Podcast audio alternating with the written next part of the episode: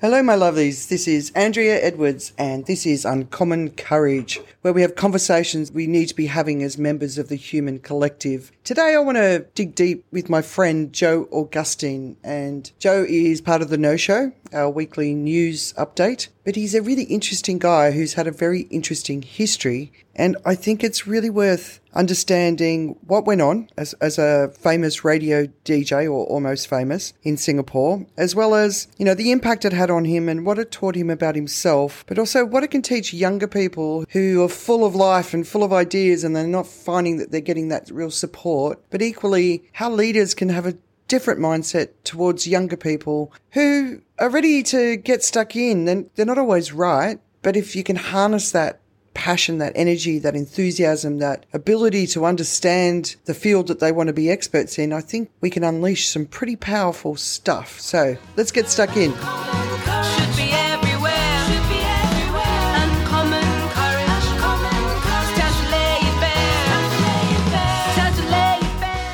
All right, so I've got a famous friend, and I wasn't really aware that he was famous. But when I started doing the No Show recently, which is only a couple of months ago, people started saying to me, Do you know this guy, Joe Augustine? And they had a bit of a sort of a sense of wonder in their voices. And I'm like, Well, Joe's my mate. But apparently, Joe, you're quite a famous man. Welcome. Well, hi, um, Andrea. I'm what we call almost famous, and I know the article uh, that that kind of prompted this as uh, as well. It was literally titled "Almost Famous." I am one of those people who almost is a celebrity. I think is is a good is a good way to describe it. I am not a celebrity. I am a moon that orbits one of them. oh, I love that. Almost famous is all right. But yeah, but I had another experience in Singapore where I met up with can't remember one of the names. There were there were a couple of characters on TV. He, he spoke at one of the APSS events. Oh, Gurmit Singh. Yeah, so I had one of these situations where the boys were tiny and I was in this coffee shop and the boys sort of went running up to these guys and we're having a chat. And I walked over and I went, I think I know who you are. But when you're, a, you know, a foreigner, you don't tend to watch the local TV. This was first 2003, I think. Uh, you know, when digital TV had well and truly started, so you, you don't watch the local stuff. So you come across these people and everyone's fawning all over them and you have no idea who they are. So I think it would probably be better to be almost famous, especially in a smaller place like Singapore. Well, I always enjoyed being myself, as in, like, I, in, in, terms of the people who used to live on the hill or, or work on the hill. Caldecott Hill is um, is that place where most of the celebrities in Singapore kind of like happened there because it was uh, MediaCorp or, or SBC back in the old days. The people who were interested in fame were always interested in a bit of glamorizing their images as well. And I was trying to be well known for being really normal you know, I really, I really wanted people to expect to see me in jeans and a t-shirt. So much so that I was extremely accessible. I don't think I was ever live in air that was uh, rarer than anybody else. I always tried to be just the guy who was uh, who was next door, and part of it was because I was just lazy to be, you know, to do the work to be a celebrity because it is hard work, you know. I'd much rather have the option to leave the house anytime with a t-shirt and my jeans than have to, you know, put on something special and to always make sure that my hair is perfect and all that kind of stuff. Uh, and, and, you must remember that I began my so-called media life uh, before social media, so we kind of had a choice to do that. You know, we had a chance to prepare for a photo shoot. Yeah, no, it's at different times, and I, I suppose that rare air is still the same, but there's more additions to it with uh, influencers joining the throng as well, right? Well, there's a thing about glamour which I took on board, which I, I, realized, you know, it's just a thing that if you decide to do it, you know, it actually is something that's quite easy to do, right? The, the way you be glamorous, and this is for real, right, is never look directly into the camera. Always be looking off a little bit. Be interested in something else and be caught being interested in something else. It is actually the way it works. You know, we're, we're such easy to manipulate beings that if someone is inherently well known and they're not particularly interested in us, that makes them very interesting to us. Maybe for some, but yeah, I, am with you in that. Not wanting to join the celebrity space because I think the cost is so high. I think it's uh, also, you know, partly because we both grew up in Australia, and I think Australia does things to your psyche Yeah, yeah, yeah, yeah, yeah. Oh, yeah, you don't want to be out front and center. That's where you get shot, right? Oh, yeah. You know, a few people know that I worked in uh, Australia as, uh, first of all, as someone who ironically, you know, I used to clean up rooms and, and, and I say ironically because I never clean up my own room. uh, but I used to work at, you know, the, the Hyatt on Collins. Um, I was responsible for 13 rooms a day. Uh, I was about done at, at, about 10 rooms every day, and I had to kind of struggle along for the final three, and often with the help of uh, other more capable women who, who were kind enough to help after they finished their work. That's just uh, an amazing part of uh, my experience. Uh, I used to work in Melbourne assembling bug killers. So I'm responsible for millions of deaths all over the world because I made sure that these high-powered, high-voltage electrical, uh, you know, bug killers worked. I'd sort of say that's not very Buddhist of you, not presuming that you are Buddhist, of course. But equally, as a person that grew up in country Victoria and went to university and lived in Melbourne and also cleaned room in hotels to get myself through university, I don't think anyone in Australia should apologise for killing bugs. Because you've experienced it, you know how bad it can be. Yeah, but for me, I mean, we were ex- we were exporting these bugs. So ironically, and I was in Australia, having come from Malaysia and Singapore and Brunei. Uh, you know, we migrated to Australia, where I was uh, working in this factory, which was exporting all these things back to Asia. So I was, I was not killing local bugs. Uh, I was responsible for the more tropical kinds. Right. Yeah. All, right. So you were talking about this article. I think it was Mothership or uh, one of the Singapore sort of media yeah. uh, platforms. But um, basically, the article is about this story of how you've been fired from all the radio stations and what happened, right? And I don't think you need to talk about it again, but I think there's so many amazing lessons in the in the journey that you've been on that I think could help other people who might find themselves in the same situation, similar situations, uh, people who've lost hope. You know, people when they find doors closed, they you know they can go down a very dark path and I've always seen a door closing as an opportunity for something new, but not everyone can sort of move into that mindset. But one of the messages that came through was that between the lines, it always felt like you've been constantly trying to do new things, new innovations, new ways of doing things, but it isn't always received in the right light. I related to it because I've been in the same boat as you. So I just wanted to get an idea of what's your advice to people who find that they're just not being embraced for their innovation, for their mindsets, for their creative ideas, because we're in a time where we need to create things that don't exist right now, and people need to feel the the confidence and the support to be able to do it. So you did it for years, just trying new things and often getting slapped down for doing it. What would you say to people? I would say the lesson that I learned from my experience was that I should have woken up earlier. I have this constant desire or, or hope that I can change things around me. I've always had that. I'll, I'll go into a room where everything is just completely not the way it is. And, and I can see that the culture is such and such, right? And I have the audacity to think, oh, I can change this, right? So, in that way, I am the quintessential woman of the 90s.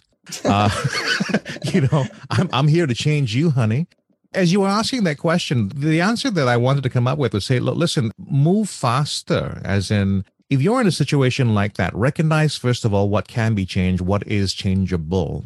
If you realize that the environment you're in is so entrenched that you would be destroying something else altogether that, that is valuable to other people, then you need to go and do it somewhere else. Mm. And unfortunately, you know, if you happen to be in broadcasting in Singapore, then there are not many other places you can do that, or at least at the time, there are not not many places you can you could have done that. Uh, but that is completely different now, right? I mean, now nobody, you know, is restricted. Uh, anyone who really wants to put out something, a show, a podcast, a live stream, whatever it is, uh, you can. You don't even need, you know, a studio. You just have to have your phone and a data plan and and you can just uh, log on to Facebook and say go live and you're live. You know, yeah. so um, in terms of that opportunity, I think uh, some people are held ransom to it because they think that this is the only way I can do what I really love to do. So I'm going to try and figure it out. But yeah, the, the lesson is learn faster. I was retrospectively uh, stupid. I mean, I spent uh, a very good part of my life in an organization that I tried to change, and I eventually uh, was so disgruntled with the way they they handle the idea of talent and um, you know and ideas in general that I I was forced to take an action. I was forced to to leave not not by them, but by my own disgust at myself for staying. I would you know I, I would look in the mirror and I would feel the pain you know of not leaving. So I finally did what I had to do, which was to leave and to try and change an industry. And and this is again comes with a very healthy dose of megalomania, right? You think you can do everything, uh, and you don't have enough knowledge to know that there's a lot more to life than what you think you know. So I did. I actually uh, went across the road. I, I left the big organization and I went to the other radio stations. There are a few radio stations that are in Singapore. And for a while, you know, I, I really changed things. But I, again, didn't know the stuff that I didn't know, which was basically that, you know, I had to deal with this thing called culture. I've um, I've always been terrible with culture. I've always tried to to bring in an egalitarian uh, way of thinking. It's it's romantic but unhealthy. Yeah, I think another thing that I've discovered is you've got to have the confidence in your ideas in the first place, and that's where people really struggle with. You know, just that you know they can see that something can be better, and the confidence to drive the change. I think is something that's something you've got to give yourself some kudos for, right? But the other thing is, if you can be confident in the idea of what you want to do, to the change that you want to drive, work quietly and get it to the point where nobody actually noticed. Uh, and by the time they do notice, it's too late to change it because it's already a done deal and it's success, hopefully. And if it's not a success, it's a failure. But that's okay. As far as I'm concerned, that's okay because the failure is a huge opportunity to learn big lessons that you can move forward and you can be better. But work quietly and build what you want to do without making a big song and dance about it. And you've got actually more chance of getting innovation out there in the forefront in business that they're not necessarily willing to give you permission to start trying to do. So that's another tip that I found. Well, that, that should be your next book, you know, Sneaky Success by Andrea Edwards. yeah. Yeah. Um, but the other thing is um, confidence in your ideas. Like, you know, I think that's a really, really big, big part of success. And, um, you know, so I've written some blogs. I've years ago I've written these blogs and right now I'm seeing world famous influencers in science, you know, government positions or even, you know, world's best selling authors. And they're presenting exactly the ideas that I've been, I, I've been pushing out into the world like years ago. The good thing about it is it's given me greater confidence in my ideas. The thing that sucks about it is they're getting the, uh, the fame for the ideas, but I think for me, the biggest benefit is everything I say, everything I've been doing. No, it's not, not saying everything's right, but the big ideas that I've got out there now have been validated by some of the greatest minds in the world. And so that's given me great confidence. So I think, you know, building confidence in yourself is really where I think the biggest focus needs to be. Would you agree with that? Well, I, I, think confidence is certainly one of the things that I was uh, bestowed with as a child. So it, this came up several times in my report cards. Overconfident. That was the thing, and, and it's not supposed to be a problem. You know, I think I think confidence isn't something you should worry about. But I was that kind of person who felt this deep sense that I could do anything, and part of that I have to give, uh, you know, credit to my mom for setting me up that way. But I think what I had was a combination of great confidence, but it wasn't completely unchecked. As in, yeah. We, we had uh, an environment where we always talked about, you know, you're, you're thinking about, you know, weigh up the ideas and, and, and do some deep thinking about the stuff you're doing. So that when I embarked on anything that I really wanted to do, it was usually because I had sufficient evidence to say that I could be confident about this. Now, the, the reverse or the or the, the flip side of that also is that there may have been insufficient research that I wasn't aware of, right? But I'm one of the few people I know that learned how to swim, and I mean, not not the very first time I dropped in the water and uh, and I was able to paddle around, but I learned how to swim properly from a ladybird book, you know.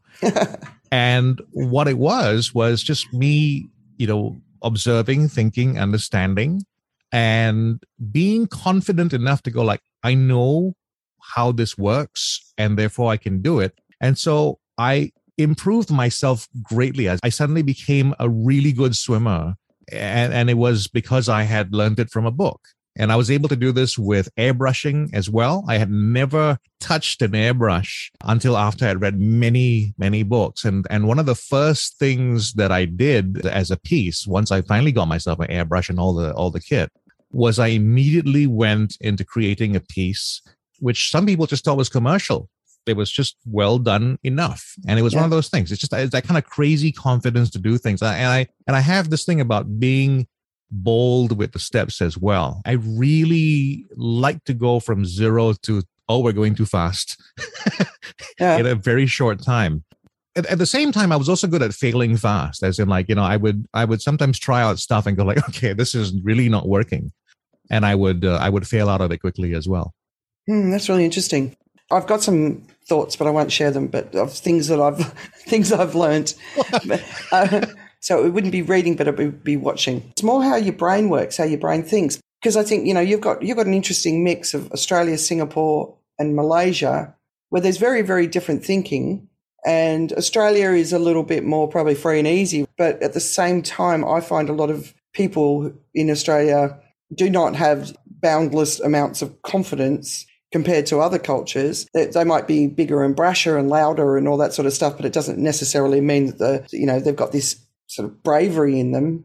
Compared, well, Australians are, are, famously linguistically brave and intellectually, uh, you know, like to hold back on it, right? Because yeah, there's much more respect for someone who can uh, turn a phrase and use the uh, the F word creatively uh, than there is for someone who can organize an office uh, into a business. I mean, that's that's just the the way it's generally been in Australia. And if, I, I, think amongst, uh, uh, let's say, when I was working on the factory floor, right, if I was going to show any signs of becoming an executive, right, it would be a few seconds before the word wanker came out. You know. yeah. oh, that's so true. I did work in a factory floor once. It was a very interesting experience. Another job at university. There's so many people who don't have that confidence, who who weren't raised by a parent who gave them either permission or in my case it wasn't permission, it was freedom. We didn't have any we didn't have overbearing parents. We didn't have honestly, we could do whatever the hell we wanted. We weren't sort of watched at all. Total latchkey generation. But um we chose our path and I've, there's four siblings in my family, and we've all chosen very different paths. But the confidence in your knowledge, the confidence in your ideas, uh, the guts to go out there and try them, to to sort of take a chance. How can we help people who don't feel that they can do that? You know, that they just they just don't have that confidence. But if they did, I always say, what can you say yes to? And if you said yes, everything would change. I mean, courage is step by step. You know, saying yes or saying mm. no. What do you think? Got any got any wisdom underneath? Well, the, the one solution that will work is uh, is time travel. Right, you have to go back. You have to go back in time, and you have to take away whatever it is that made their life comfortable. Because mm. I look back at what basically drove me. It was the stories of my parents' struggle. Because my father was a priest, Catholic priest, you know, the kind that shouldn't get married, and um, and he did. um, and he, and he had me. My mom very much wanted to be, you know, a, a nun, and she didn't make that particular career uh, dream come true as well. Did your dad stay in the priesthood, or did he leave? Well, it's it's a very long, complex story. The, the interesting thing about it is that he was he was actually given what they call dispensation, and okay. that's when you get official leave from the church to be uh, a layperson, right? You get dispensation, so you can you can stop being a priest. But technically speaking, uh, you never stop being a priest. You're giving dispensation from the vows and everything else uh, that um, that come with that. So it's a very complex thing. Um, my dad was a was a scholar of uh, canon law and, and stuff like that. And so the interesting thing about my dad, just a, a quick aside, is that when he when he was finally laid to rest, you know, in, in 2012, he was actually in his coffin in his uh, vespers. He was actually dressed as a priest because technically speaking, and this is not true for many people who, who take the path of uh, becoming part of a family or, or, raising a family, most of them don't go through the process of getting dispensation and all the proper stuff. So technically speaking, and this is just yeah. legalese, you know, living in sin, all that kind of good stuff. But they wouldn't be able to be recognized as a priest at the end. My dad was. So you have this kind of background where my dad has left the priesthood he has obviously a family that is uh, a little less than thrilled about the whole idea of losing this this son that has taken up the ultimate you know job as uh, as far as a, as a large Catholic family would uh, would see, sort of being led astray in in the story version in their mind, led astray by this woman. Always the woman's fault. yeah, yeah, and uh, Well, I mean, the, real story was, uh, you know, my, my dad fell in love, and then when you when you're in love as well, you do all kinds of strange stalkery things, right? Yeah. You know, so you you either prosecute it or you get married, right? So. uh, they they had a struggle. They had to struggle a- along the way. And and my and my mom is this rebel who decided basically she didn't want to have people tell her what to do. And so when she was young, she was so smart that everyone was saying, you know, your path in life is going to be pretty clear. You just do well in school. You're going to go from one thing to another. You're going to get scholarships. All these things are all going to happen because you're so smart. And because she didn't want to have anyone tell her what to do, uh, she intentionally flunked her big exam. You know, she's that sort of person, right? So I'm brought up in this kind of a household where all these stories have happened. And despite that, life seems to be pretty all right. My dad's recovered. My dad I say recovering from the priesthood because you there are not many things you're qualified to do as a priest, mm. you know, in terms of marketable skills. So he had to go back to university, study law, qualify for this, that, and the other, became a magistrate and, and, and all that other stuff. And my mom, you know, also managed to become reasonably successful in a sense that she never she never took a job, uh, but she was always just good at doing things. You know, she would be able to say, okay, I, I need to learn how to do this. I was like, I'll, I'll go and do it. I'll learn it. I'll do it, and then I'll be and then I'll be professional at it. So you know, she was able to make money when there wasn't a, a simple way to make money. So she she put my dad through through university by uh, by being a seamstress technically speaking, if I say ladies of the night, it's not quite correct because they weren't ladies, but they sure looked like them. No, wow, that's fascinating. Well, you're, you, uh, that's a first. I, have met a lot of former priests, but you're you're the first where your dad just had a bit of a break. So, but I can imagine like your parents put themselves in hardship and judgment and you know disapproval. They they faced it all, right? And they went okay, and they went and built a life which would give them which would give them so much courage. And you would have seen and heard all these doors closed and watched them take these chances and do different things. And I think just just that, right? There was nothing safe in what they did, their choices. I have to say, you know, you, you learn good and bad from every lesson, right? So the yeah. the the tenacity that I picked up from their story and their struggle is good. You know, that, that ability to never say die.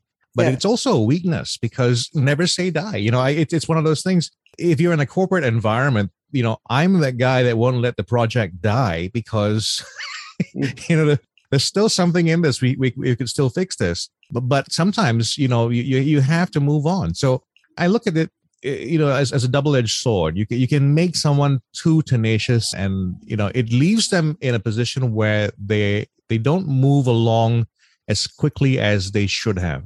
Mm. So, you know, many, many years ago, I was resisting the idea of, of, of taking on any kind of corporate role or office thing or, or, or to learn you know, I, I had all these values that were installed that that were about, you know, uh, money isn't so important and uh, you know uh, integrity uh, above all else uh, you know and never compromise and this that or the other and it's all the stuff that my 40 year old self doesn't quite or didn't quite agree with my 25 year old self because you know the whole wisdom part hadn't kicked in yet you mm. know where i should have been a bit more concerned about money because the irony is i had money because I was reasonably successful in the in the radio part of my life, radio voiceovers and, and, and doing shows.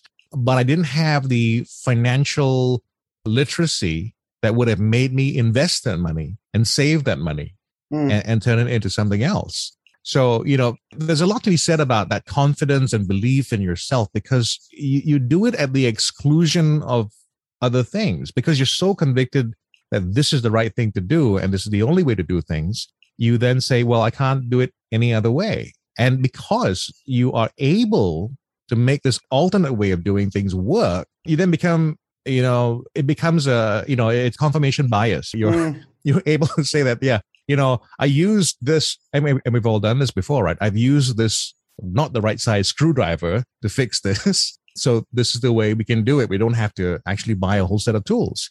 When the flip side is, well, buy a set of tools Yeah. No, it's that's it's interesting that you say that because I've lived a very similar life, different path, but similar life as far as taking chances. And so my number one advice is if, if you're comfortable, that's a good sign that you should change. But I know that I will allow myself to be uncomfortable a lot more than most. And when I met my husband, he had to adjust to that because I need that. It keeps me feeling alive, right? But sometimes you can be your worst enemy. You don't have to make the change, right? Just for the sake of it. So I'm, I'm kind of checking myself. So I, I get that bit. And also, my husband brought the practicality in that I needed. But at the same time, I know that I still need to sort of sit in that integrity that I've always followed. Even if I don't get the results that I hope I can get, I'd rather not get them than do something that's against my, you know, those real core values that I hold so dear. I'd rather not achieve than achieve by changing those things. So it's all, it's always that compromise, right? What are you willing to do? But I think if you can sit in a level of integrity that's important to you and not go outside of that too much, whatever you do, you can be proud of, but you may not get the results that you think you deserve. Well, that's the the old test of looking yourself in the mirror and go like, okay, am I am I proud of what am I doing today, right? And I came to that stage, as I said, in the first phase of my radio career, where I had reached the top of the, you know, really the top of the mountain. I was at the number one radio station doing the morning show. And in those terms, you know, what else do you do, right? What else can you do? And the one thing that I that I wished I did at that time was had a mentor, you know, had someone mm. who had a better idea of what I was trying to do because I was having to make it up as I, as I went along. And, you know, I got more dissatisfied with what I was having to do day to day because, you know, I had no reference point. And, and the unfortunate thing for me is, you know, uh, if you're in the radio industry and you've come from Australia, then you are in some way, you're going to be aware of John Laws, right? Mm, yeah, yeah. Uh, so John Laws, apart from just being a famous radio broadcaster, he was also for a time the highest paid radio DJ in the world. And there's a real problem that comes out of knowing this fact and knowing how business works and knowing that John Laws was the highest paid DJ in the world because the radio station that he was at was making about $11 million off his show and was willing to give him six of those so that they could make the remainder money as a, as a reliable source of income, right? And so I recognize the business idea behind that. And I was in the context of a Singapore radio station, which, you know, was completely different, that did not have the same kind of appreciation of talent, you know, and I was still responsible for a large uh, amount of income. You know, I, and I wouldn't say that I was the sales guy who brought in the sales, but I was one of the guys who made the sale possible, right? Mm. Because the, the ratings were good and people were interested in spending money on us. But if you have that kind of thing happening, and again, I, I don't want to say that this is healthy. This is this is very much responding to your monkey brain. You know, you're just a you're just a monkey who's been given the cucumber for doing the same thing that the monkey next door got a grape for. and you're going to get upset.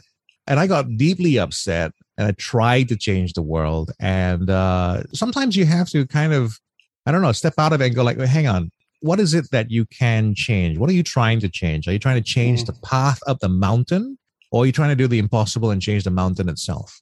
Yeah, I think I think your earlier point about getting a mentor, like finding somebody. So when I was at Microsoft, I was very fortunate. There was a, a lady there who was in the executive ranks, and um, she took me under her wing, and um, we're friends, you know, and to this day, and it gave me an opportunity just to throw my ideas around with someone who respected my way of thinking and wasn't scared of what I was saying, whereas other people I couldn't necessarily, I, I couldn't test the ideas out because I was coming to my decisions by having hundreds of conversations with different people and taking all of their feedback and looking for the consistent threads.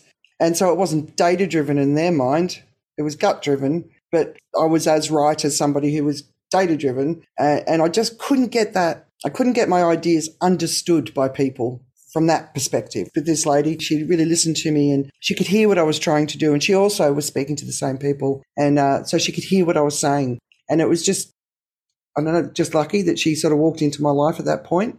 But finding someone, and it doesn't even have to be someone in the company. So if you're in your mid 20s and you're passionate and you've got big ideas and you, you want to change the world, probably one of the best things you can do is invest in somebody who's a bit older, a bit wiser, maybe, and taking a, slice of um, humble pie before you start, you know, that search as well, because you know I, I remember my 25 year old self, and because I had worked as hard to be good, and this was the problem again, like like I said before about learning to swim and learning to do airbrushing and stuff, right? So I said I want to be a radio DJ.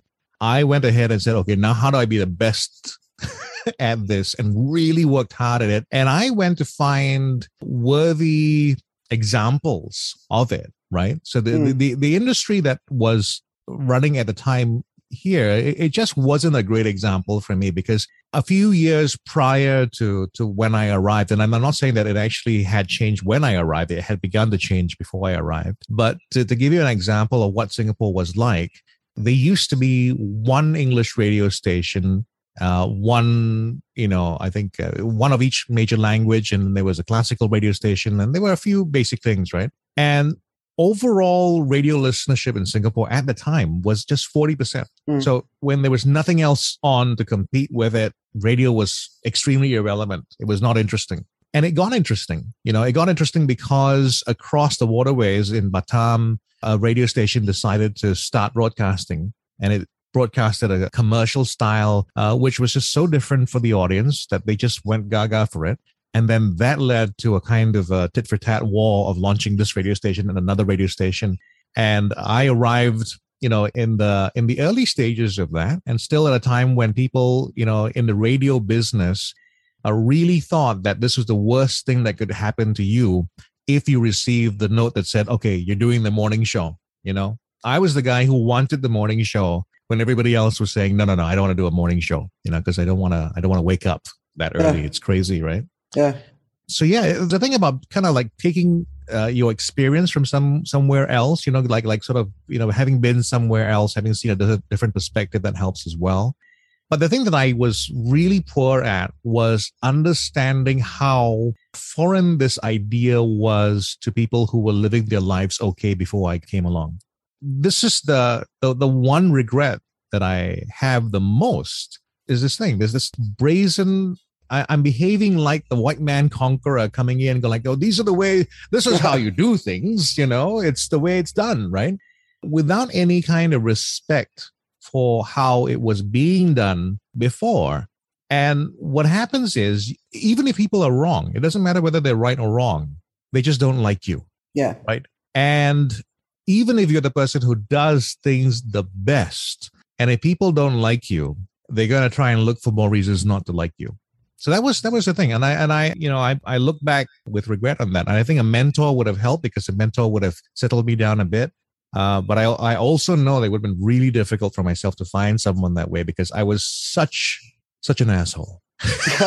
you know, I was I was the guy who was so convinced because I had done all this research and learning that there was nobody else in this environment that could be that mentor for me. And I was probably right. But what I didn't do was I didn't go further. I didn't try seeking someone else yeah. I couldn't find one within the organization.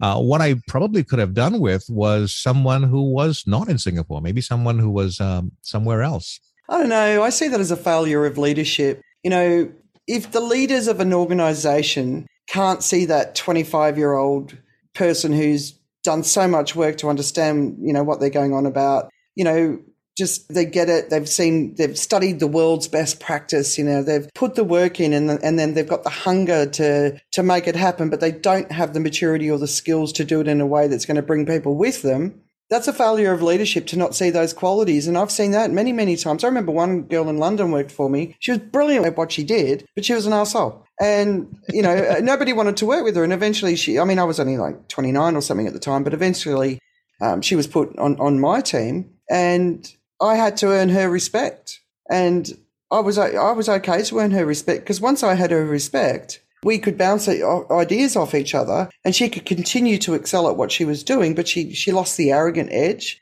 And the arrogant edge is just immaturity because if you, if you do know what you're doing and you just want to, you know, and you're hungry, then the, the leaders of an organization need to say, that's somebody that we need to invest in. So to me, it's a failure of leadership, not a failure on your behalf.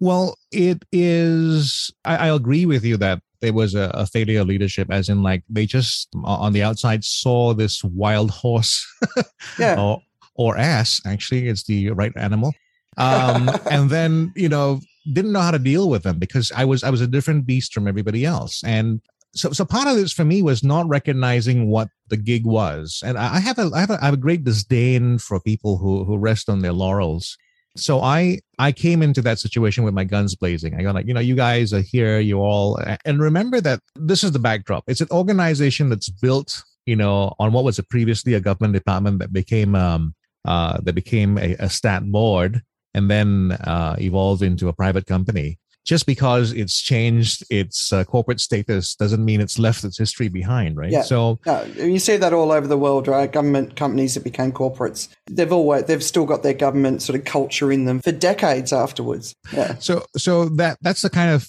organization that I was part of, and I was working for this organization, and I've never been a good team player that way. I've never said like, "This is the way. Uh, this is the way you're gonna play this game." Okay, we'll play this game, right? We'll, we'll, I'll play your game I've never been good at that. And mm. it's a skill that I think that I, I could be better at. And it's something that I've learned a little bit of, you know, as I've grown older and hopefully just a, a little bit wiser.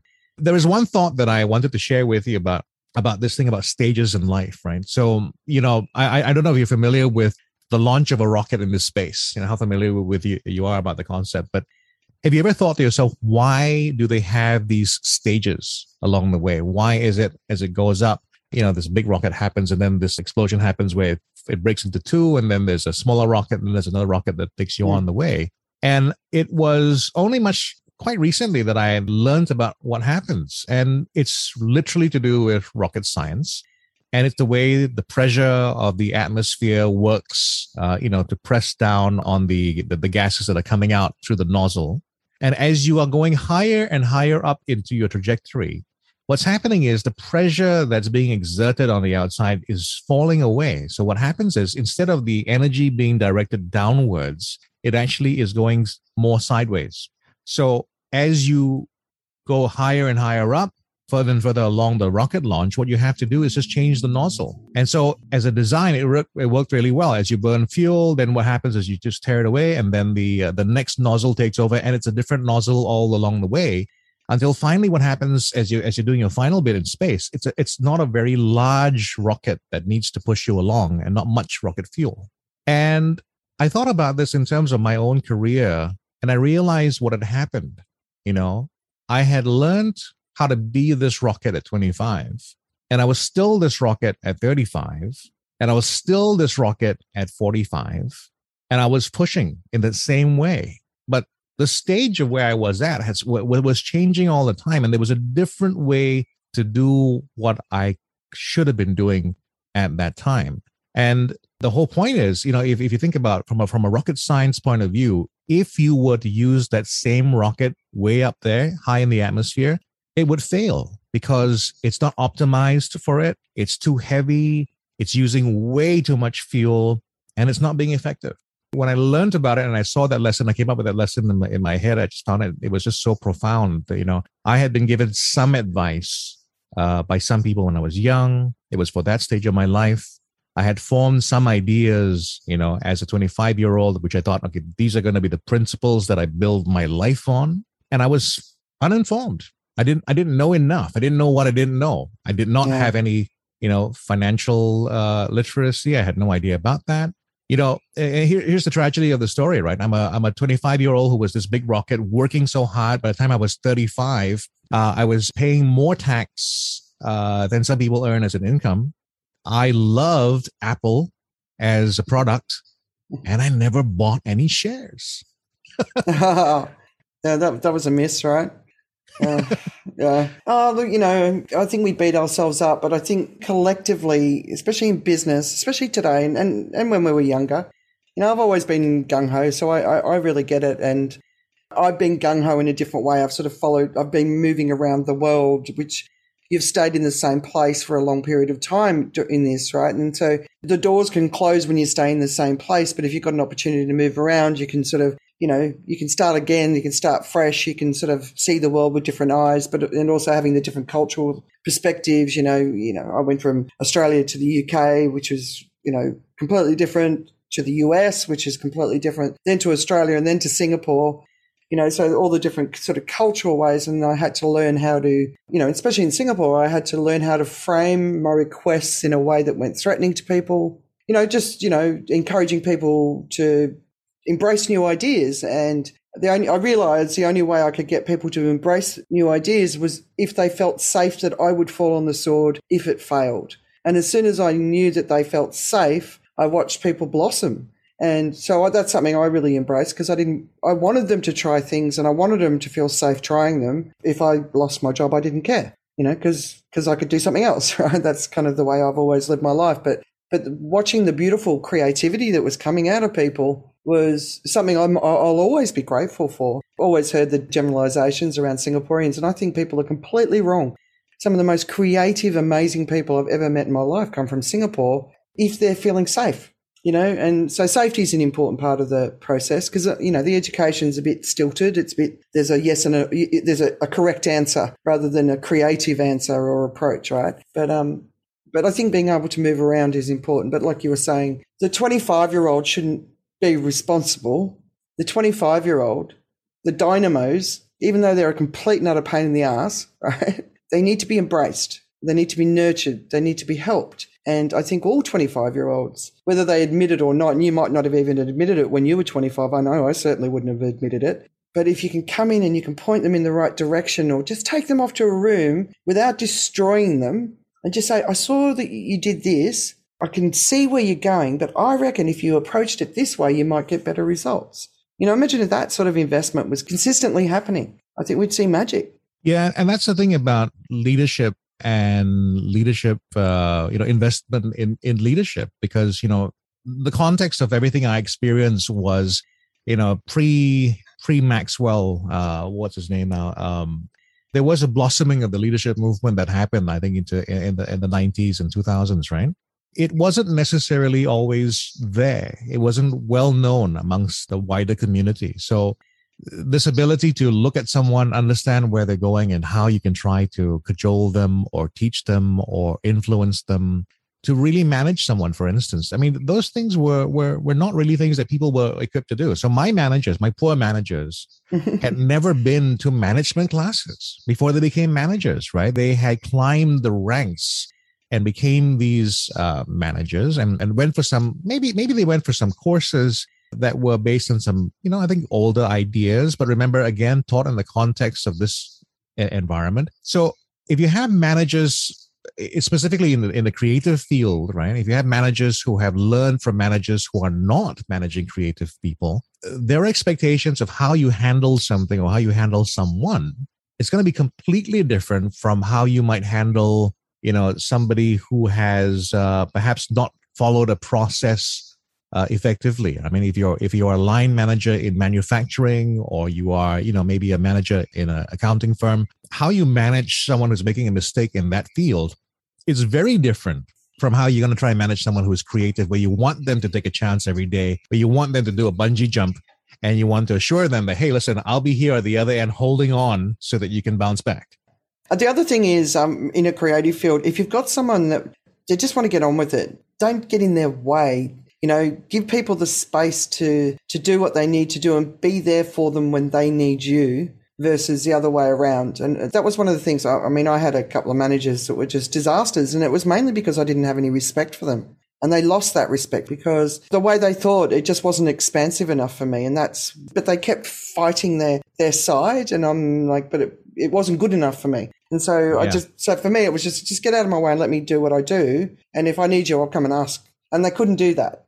Yeah. And, and, that was their insecurity. And can I can I guess the uh, the, the phrase that would kill you, right? Mm-hmm. Uh, Andrea, you don't understand. If I respected him, I wouldn't mind. you, you were talking about that arrogance before, and that and that really is what arrogance is about, right? You, it's mm. it's the lack of respect uh, you know, because you realize that um, you're, you're saying things and thinking about things that is above the pay grade of the person that you're speaking to, right? So that that kind of that that kind of disdain, I always talked about it as being kind of a good thing as well as a bad thing, right? It's a horrible thing to own up to, but at the same time, you have to have that kind of disdain for bad ideas or lack of quality or lack of commitment. You have to have a little bit of that snobbery in you where you go like you know what? I, I, this isn't good enough. For me the the only thing that makes something good enough to be done or used at any point is the time's run out. Now now there's no choice. This is the best thing that we've got right now. It's going out now but if there's more time and I can make it better, then I owe it to myself and I owe it to the idea itself to do it better. The disrespect thing, I, that's something I actually always really struggled with because I don't like to feel that way towards people. So we have a story of my son was abused at a, a, preschool in Australia, and the lady who did the abuse, I looked at her and I knew that she had absolutely been uh, abused herself as a child, right? So I, I didn't hate her. I wasn't angry with her. It wasn't sexual abuse. It was just, it was like bullying sort of yeah. abuse. Um, and I didn't hate her. And uh, my heart actually felt sad for her. But all the teachers around that had witnessed it for years, those people I couldn't stand and I couldn't respect anymore. And I'd run into them on the street and they wanted to talk to me. And all I wanted to do was punch them in the face. So that was one of those places I had to leave because I just couldn't be around those people anymore because they disgusted me. Their job was, was, more this, important. Was, was, this while you were still in the army? Just for context, I'm just trying no, to. no, no.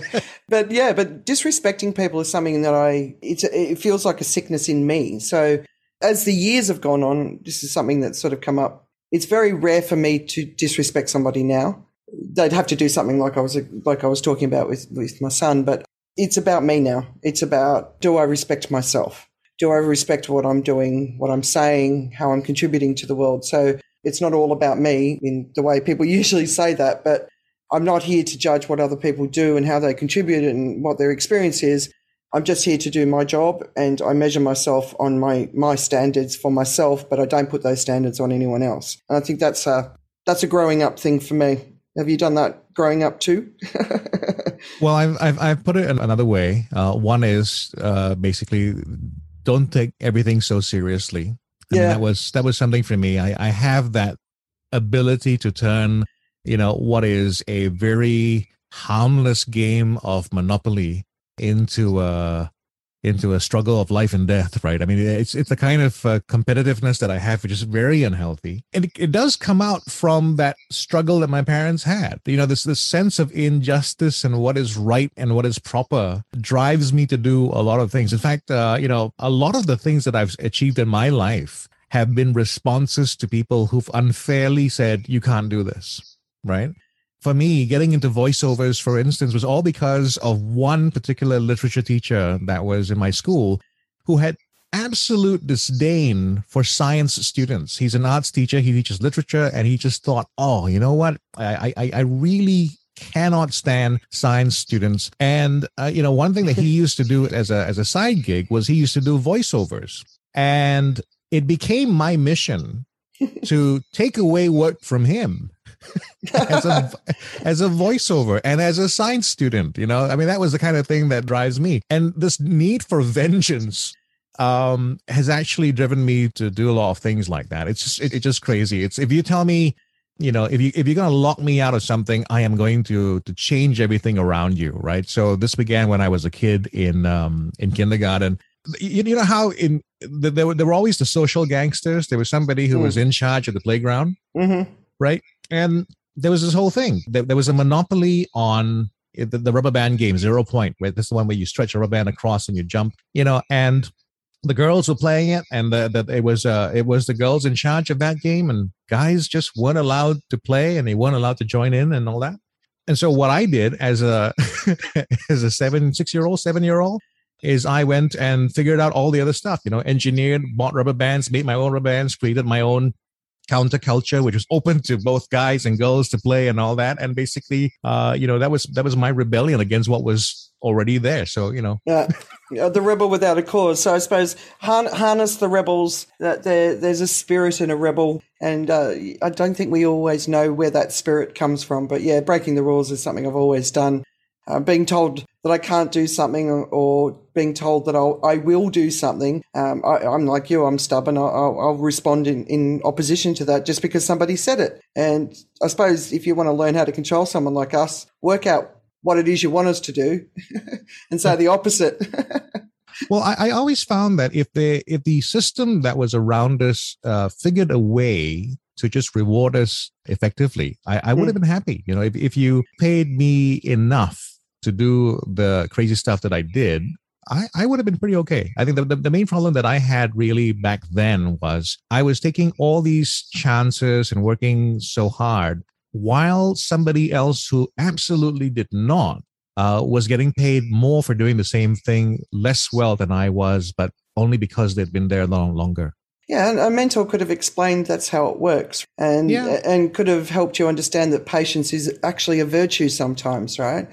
But when you're when you're hungry, you know, and, and nobody's sort of explaining that stuff to you, it's kind of like, Oh, you just, yeah, I, I totally get it, totally get it.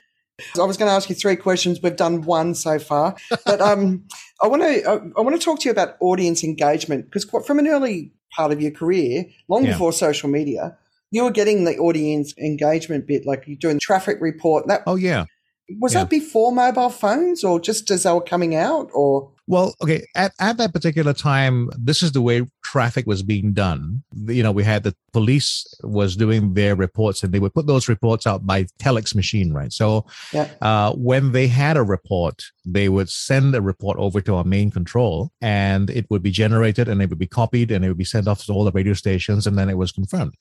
The problem with uh, with traffic updates done that way, and at the time was someone would report that there was a traffic situation. The police would actually send someone out to check on this traffic situation. When someone got there, they finally would radio into the, to the police station so that they would then generate that telex and then it would go out to the radio station. So if you were on your way to work, you know, yeah relying on that kind of uh, not up to the minute information. It was pointless to listen to traffic because Singapore is not about you know the two hour commute. Uh, it's twenty minutes, thirty minutes, you know, and if that kind of delay is happening, then the traffic reports are completely irrelevant. So you know the, the whole thing was okay you have to wait for those reports to come in. And uh and yeah mobile phones had just started but it was also you know they were because singapore is, is how it's set up. The buildings that are next to, to to expressways all kinds of people. So I, I i thought well why if i just went ahead and created the unconfirmed traffic report you know and uh just took calls so one of the things that I did, which is uh, was an innovation at the time, because one of the things that people didn't do as a radio DJ back then was really answer the phone. You know, if unless you had a contest where you were giving away, you know, something to the ninth caller for whatever it was, you just hung up your phone. And what I decided to do instead was I'm going to answer every phone call.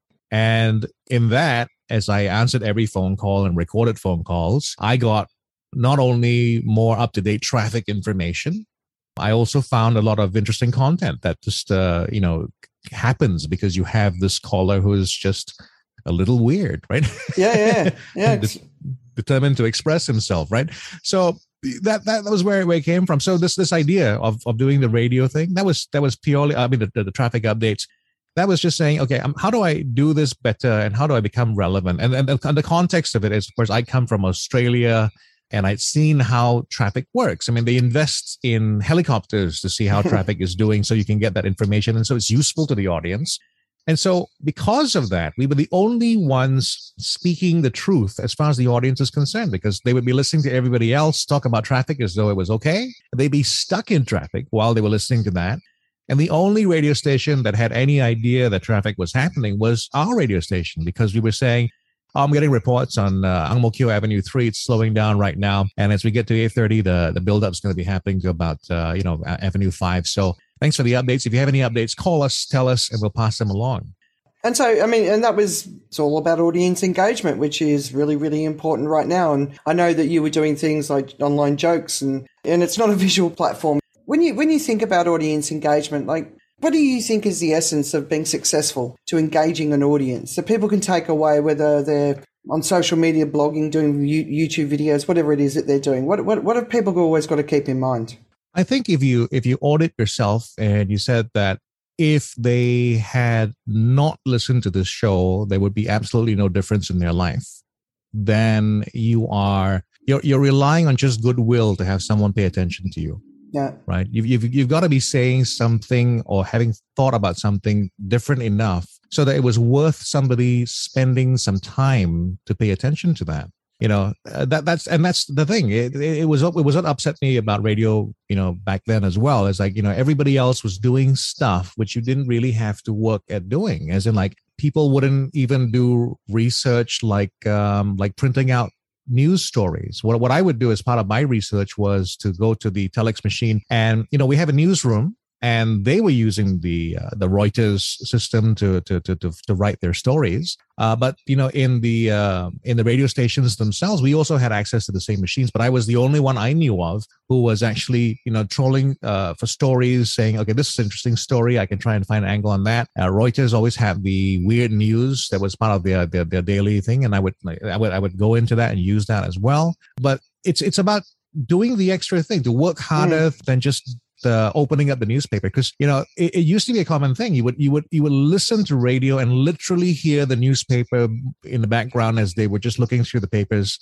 and they wouldn't even editorialize that much. So you would almost hear the same thing that was actually said in the papers on the on the radio as well. So how is that going to be something that's worth paying attention to? You know, so uh, for me, it was always about how do I do that? How do I add to this? I always talked about humor as being something that was important as well.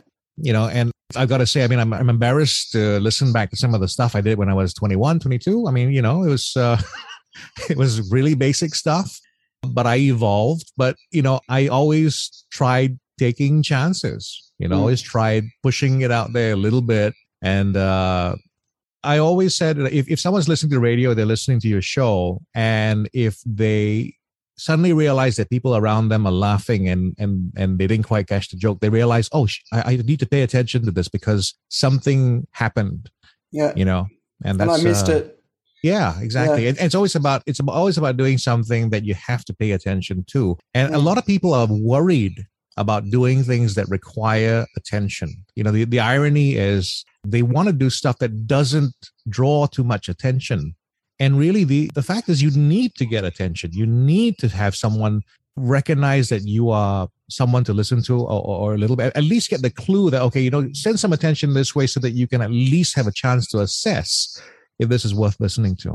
Yeah, no, I like that. I mean, you know, I believe that we're all in the business of earning people's time today. So everything you do you have to be conscious that we are asking people for time when we put our own stuff out there, podcasts, videos, whatever. But the other thing is, don't be the same as everybody else. If everybody else is doing it, it's not a good idea. I mean, you know, Nas's one minute. I'm seeing all these Nas one minuters just with a different name, and I, I can't watch them because it's the same. I just can't do that. It drives me nuts.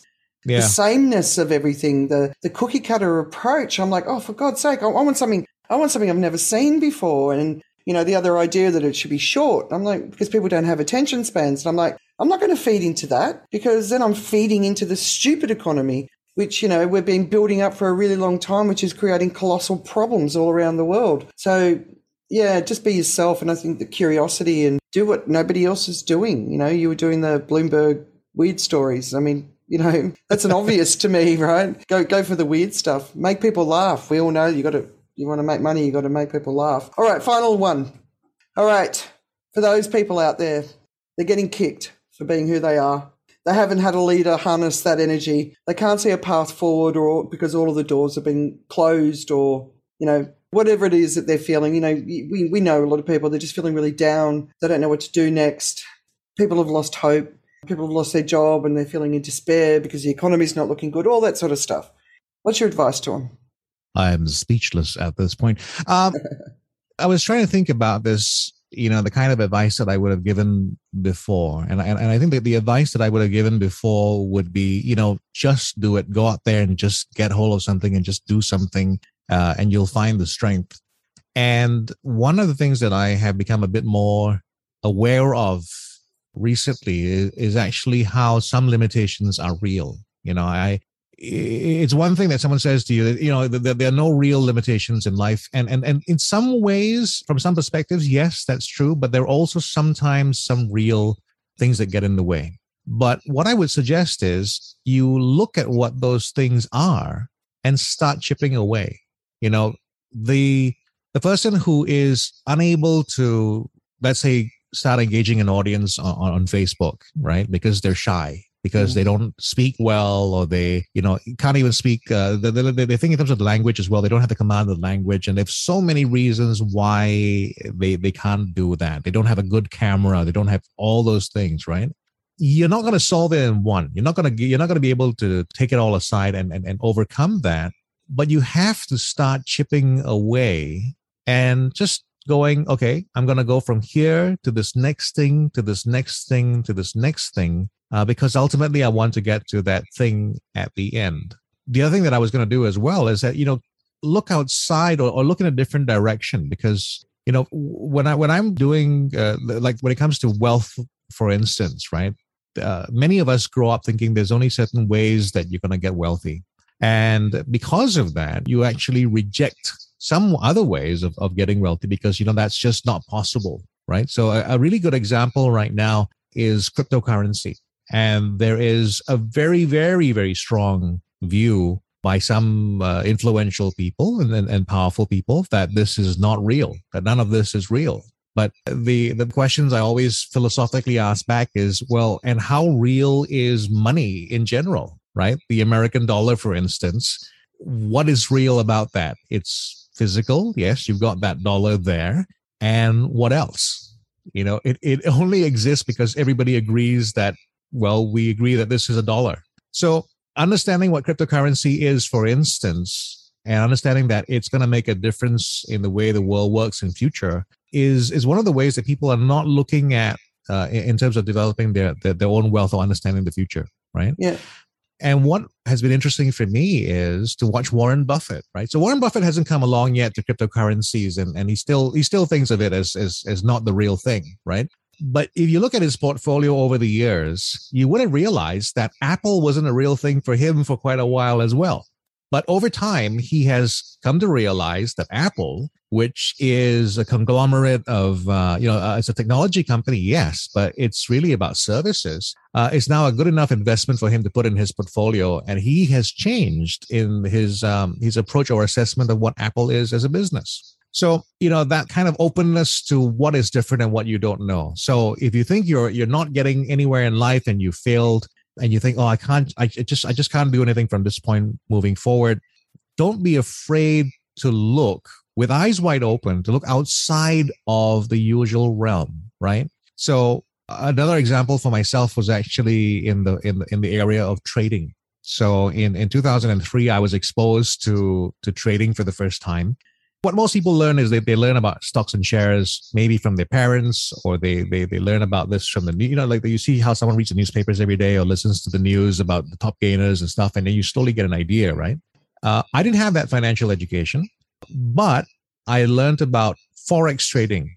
So this is this is jumping into the deep end the whirlpool and trying to do something like that. And understandably i didn't do too well you know? I uh, failed at it and then as you as you fail at different things you begin to look around for reasons you fail and how it's going to fail. And you think okay there's no way i could use this uh, because it doesn't match my personality. I can't i can't ride this horse. I shouldn't be doing it. And i held on to the idea for many many many years. And it was only until recently when i when i met someone who i completely did not expect to be the the, the person uh, they turned out to be who talked a little bit about trading that i learned oh, there, there is a way. There is an actual way to do things where they're getting a level of success, which the only explanation other people can give you is it's a scam. This is not the real thing, right? Mm. But I kid you not, I'm working with this guy, this this mentor in trading right now. And what he does is at the start of the month, he starts off with a, a clean account. He just starts off with $10,000 or $2,000 or sometimes just a few hundred bucks, right? And for sport, he trades his way to a big uh, end of the month. And this first time that I met him, he had taken his ten thousand dollars, and uh, by the end of the month, had uh, one hundred and forty-four thousand dollars in his account. And you know, and I was very suspicious about this. I, I came up with all the reasons that it couldn't be real. And and what happened in the end was I engaged him as a mentor to learn more about him and, and, being fully skeptical and at the same time thinking, okay, now how can I learn this so I can teach this teach this to somebody else? I saw it. It is mm. completely possible if you know what you're doing. And the problem is the world works this way. A lot of people who have no idea how exactly it's done believe that there's a certain way that it's done and they've borrowed this opinion from somebody else and they had some confirmation from their own you know uh, practice and stuff. And they say these are the rules of life. You have to follow it. You know you mm. cannot make money this way but I mean, it doesn't just stop with that. There's so many things in the financial yeah. system. You know, there, there are all these things. My friends who come from high net worth, for instance, they're telling me about the stuff that happens for the banks, you know, interest rates for, for high net worth and stuff. And you're like, you know, there is a life that is being led by other people that you're not aware of. And you just sometimes refuse to believe, but it doesn't stop it from really happening. Yeah, no, I, I mean, it's basically have an open mindset and if you stand in opposition to something, but you don't have the education to be in opposition to it, go and get the education. And, and that doesn't mean you have to go to university or anything. It means just do the research, go and dig deep and wide and listen to different points of view, listen to people you don't agree with, right? The other final thing is speak up, own your voice. We've all got platforms today. It's like we right at the back at the beginning when you first started in radio, that was the only path. Now everyone can have their own radio show if they want to have one. You know, if you're out of work right now, be blogging, be podcasting, do video, do photography, do graphic design, but put your point of view out there in a way that is going to be compelling for a potential employer to look at you and go, oh, they could be an interesting asset to our team. So don't don't hide away in silence. Too many people get a job and go, "Oh, I wish I used that time in between jobs better." So if you're in that time, use it. don't regret it. Yeah, I think too many people also want to do something only because it satisfies their passion. And I know this may, may run in the face of what you believe about things, but you know, there is a lot of value in doing a job a lot of value in doing something that you happen to be good at that is economically rewarding so you can get to do the stuff that you maybe like to do with that economic power right so the process which a lot of people have disdain for is marketing they don't like to sell themselves they don't like to market themselves but one of the things that that, that got me as i was growing up is again the 25 year old self right i would hate networking. You know, I, I would detest anytime someone invited me to a networking event. It was just I was like, oh, I don't want to do this at all. And the the thinking that I had was because you know I you only go to networking events, you know, because other people want something from you, right? And that was disgusted feeling I had. And the thing is, when I became forty plus, I realized you go to networking events because other people want something from you. the, the, the only way that they're going to know about you as being the better source of this thing, if you're good at what you do, is that they have to know about you, right? So that was the thing. And it took so long for that lesson to, to land. I still don't like networking because unfortunately, I'm still semi almost famous. I'll get the attention of someone who just wants to get close to someone they want to take a selfie with but yeah, I come to terms with that. I go like, you know, you, you network because you need to get the word out there. And networking nowadays includes putting stuff out on your socials and being more strategic about the way you, you do things. I like networking just because I like meeting people and I find people fascinating and of all walks of life. I, I just, yeah, that to me, it's just a thrill. So for me, it's not to get anything out of anyone. It's just to hear other people's stories and ideas and that open mindedness we were talking about earlier. The other thing is, I do think you can do a job that you enjoy and get rewarded for it. It doesn't necessarily have to be your passion. But if you are someone who wants to build a career around a passion, I do think it's possible. So just work out what you want to do, right? I've just always had a really clear goal of uh, I just want to do what the hell I want to do. It's freedom. That's what I want. I don't, the nine to five, the drudgery of sameness is something that I've always struggled with. Always. And, um, my whole life has all been, always been how can I still see the beauty of the world and go on adventures, but still work and love my work, my which, background, and it seemed to have worked all the way through. So I suppose, yeah, and, and look inside yourself. Who are you? What do you want? You know, how do you want to spend your life? How do you want to spend your time? Uh, you know, I don't understand someone wanting to be an accountant, but it doesn't mean being an accountant isn't awesome. It's just not how my brain works, right? So we're all different.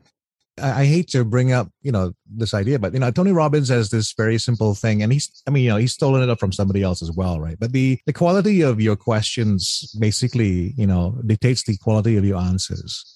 And the problem that most people, you know, I think have is they don't ask questions. They're not prepared to ask questions. And some of that's because you think you already know the answers. And some of that's because you're trying to avoid the uh, discomfort that comes along you know with with asking some of those questions like someone says to you you know i'm sorry but uh, you you're not suitable for this job you know at, at that point a lot of people don't dare ask the next question which is why? Why? right? What have you got to lose at that point? If someone's already rejected you, then what's the harm in finding out? In that time, in that moment, you have the opportunity to maybe change a mind you know that's one one possibility. But at the very least you're getting some research you're getting some research mm. done you're getting some feedback on on what you know people see in you.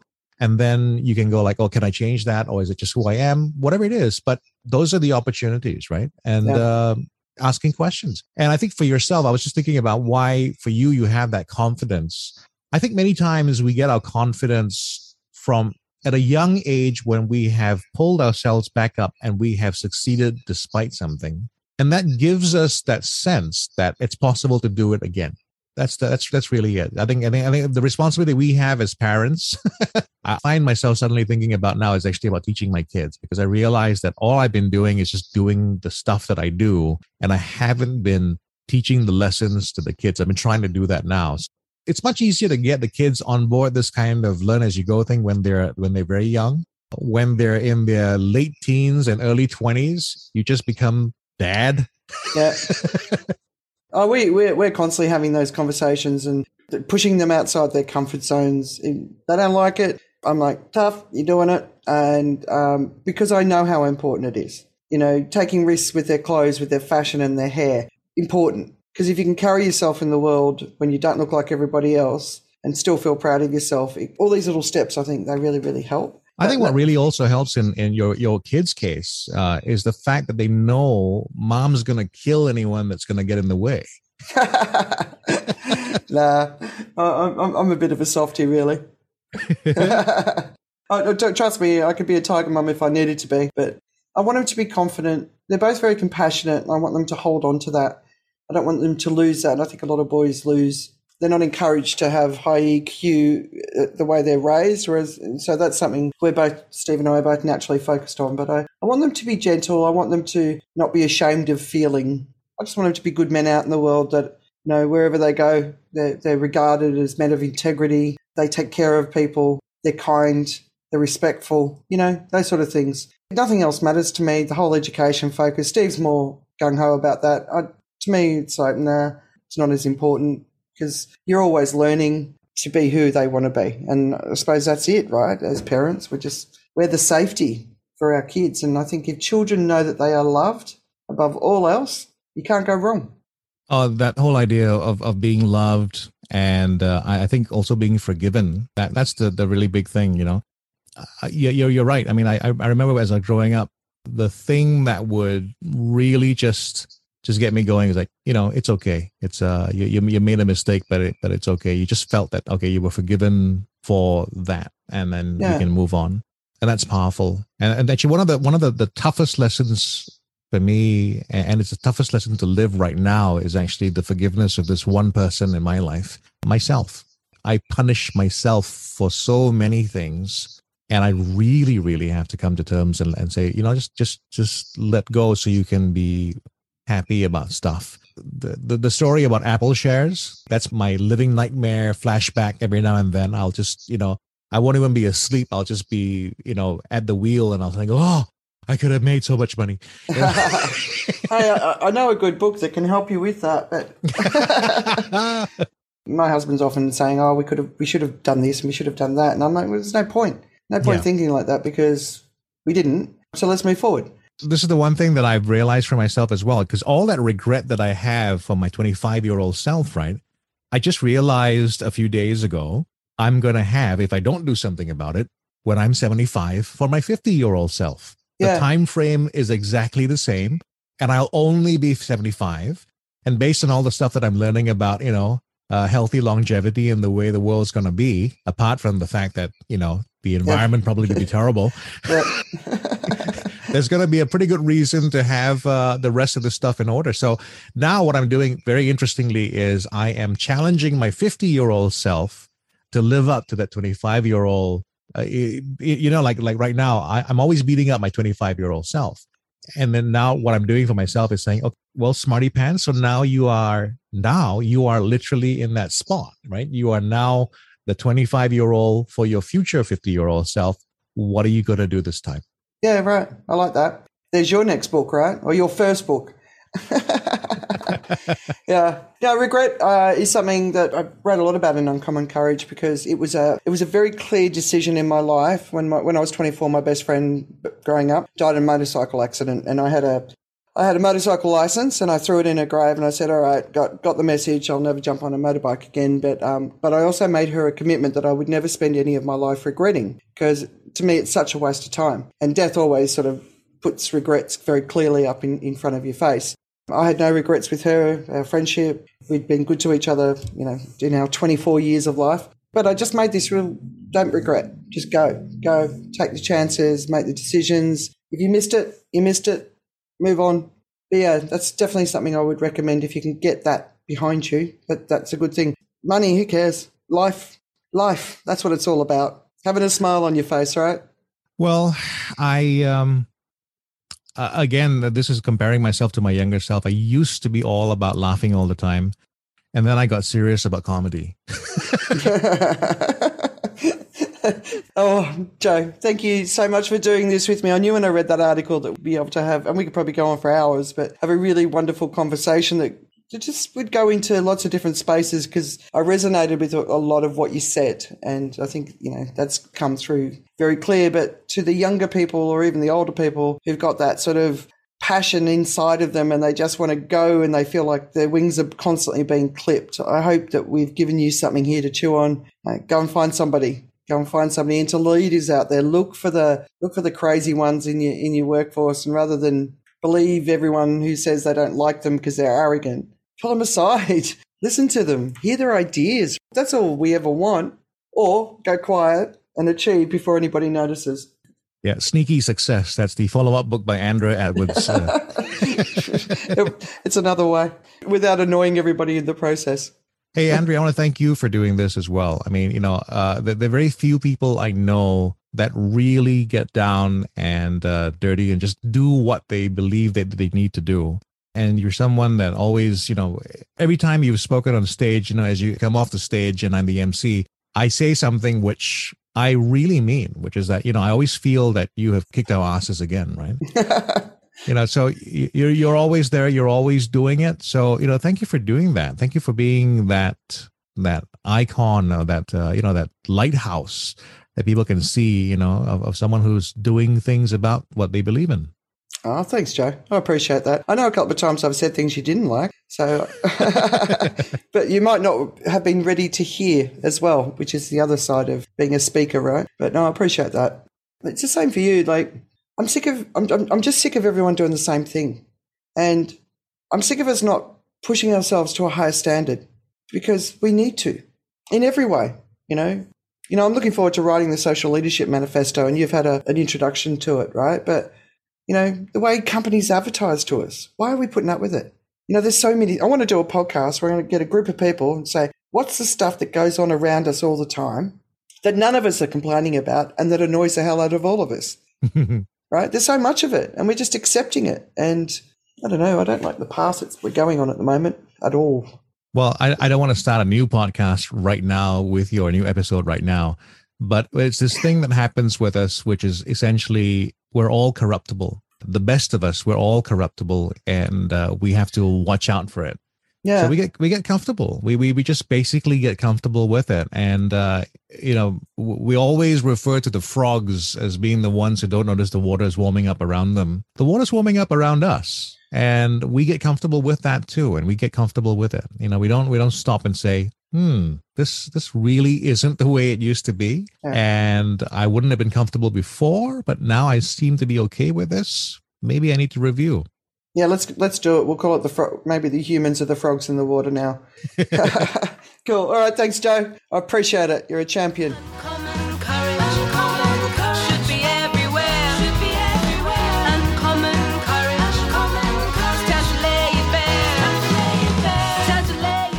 There you go, a very wide and far ranging conversation, and I hope people took something away.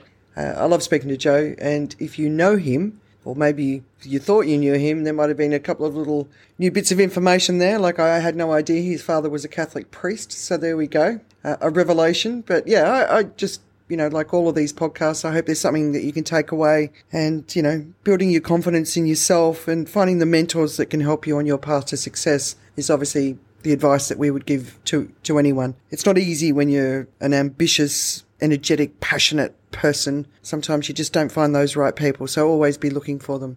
Anyway, there we go. So thank you so much, Joe, for joining us. Loved having that chat with you. Got to know you so much more. To Priscilla Joseph for doing the editing. Thank you so much for your patience. You're doing such an amazing job. Gary Kraus at Legend Music Phuket, who does all of the original music. Although today I might sign out with the theme tune for To Uncommon Courage written by Warwick Merry. See you soon. Uncommon courage, uncommon courage. That's what you need. That's what you need. Uncommon courage, uncommon the courage. books and the deeds. It's what you need. And the dodgy twenties. Ooh, uncommon courage. Get your uncommon courage.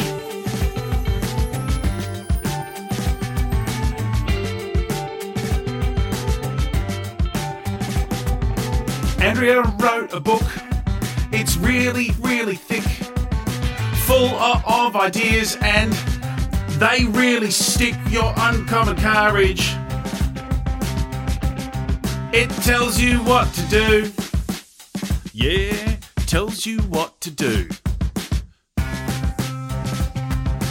Oh, it tells you what to do. Uncommon courage, courage, courage. It tells you what to do. Write it all down, put it in a list. Give it a bit of a spin, give it a bit of a twist. Make all the actions and get results. That's what the book's about. It's for adults.